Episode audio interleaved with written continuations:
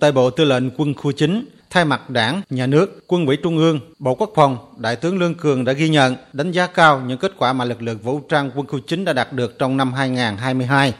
Đại tướng Lương Cường đề nghị Đảng ủy, Bộ Tư lệnh Quân khu 9 tiếp tục phối hợp chặt chẽ với Đảng bộ, chính quyền các tỉnh thành trên địa bàn lãnh đạo, chỉ đạo thực hiện tốt yêu cầu, nhiệm vụ về quốc phòng toàn dân gắn với xây dựng an ninh dân dân, xây dựng thế trận quốc phòng toàn dân vững chắc. Đặc biệt làm tốt chức năng quân đội công tác, chăm lo cho các đối tượng chính sách, người có công, người nghèo, tăng cường các biện pháp phòng chống dịch và vệ sinh an toàn thực phẩm đúng theo quy định, đảm bảo đầy đủ nguồn lương thực, thực phẩm cho bộ đội trước, trong và sau Tết. Tại buổi gặp mặt chúc Tết tại tỉnh Trà Vinh, Quý viên Bộ Chính trị, Đại tướng Lương Cường nhấn mạnh, Trà Vinh cần tiếp tục tập trung tổ chức quyết liệt những nghị quyết mong muốn của đảng, nhà nước, nhân dân, cả nước nói chung và tỉnh Trà Vinh nói riêng thành hiện thực. Nhất là nghị quyết chuyên đề số 13 của Bộ Chính trị về phương hướng phát triển kinh tế xã hội, đảm bảo quốc phòng an ninh vùng đồng bằng sông Cửu Long đến năm 2030, tầm nhìn 2045. Đồng thời tin tưởng rằng tỉnh Trà Vinh sẽ bứt phá phát triển, tạo ra một trung tâm giao thương mới của miền Nam và của cả nước trong tương lai.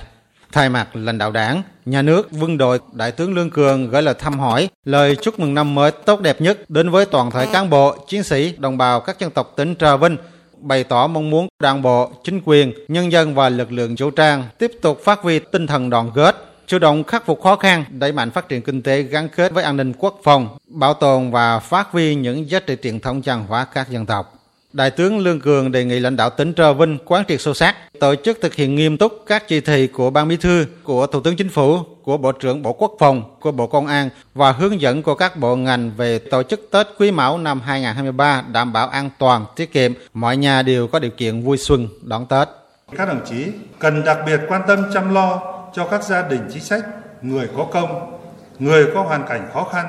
các hộ nghèo, đồng bào ở các khu vực bị thiệt hại do thiên tai dịch bệnh, vùng sâu, vùng xa, biên giới hải đảo, vùng đồng bào dân tộc thiểu số,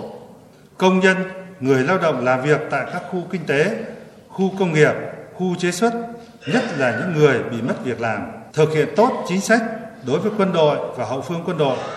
các đơn vị lực lượng vũ trang, lực lượng thường trực làm nhiệm vụ trong những ngày Tết. Nhân dịp này, Đại tướng Lương Cường đại diện cho Quân ủy Trung ương trao 5 phần quà cho các lực lượng vũ trang trên địa bàn tỉnh Trà Vinh, phối hợp với Tổng Liên đoàn Lao động Việt Nam, Ủy ban Trung ương Mặt trận Tổ quốc Việt Nam trao tặng 500 phần quà cho các gia đình chính sách, người có con tiêu biểu, đồng bào dân tộc thiểu số, công nhân lao động có hoàn cảnh khó khăn trên địa bàn tỉnh.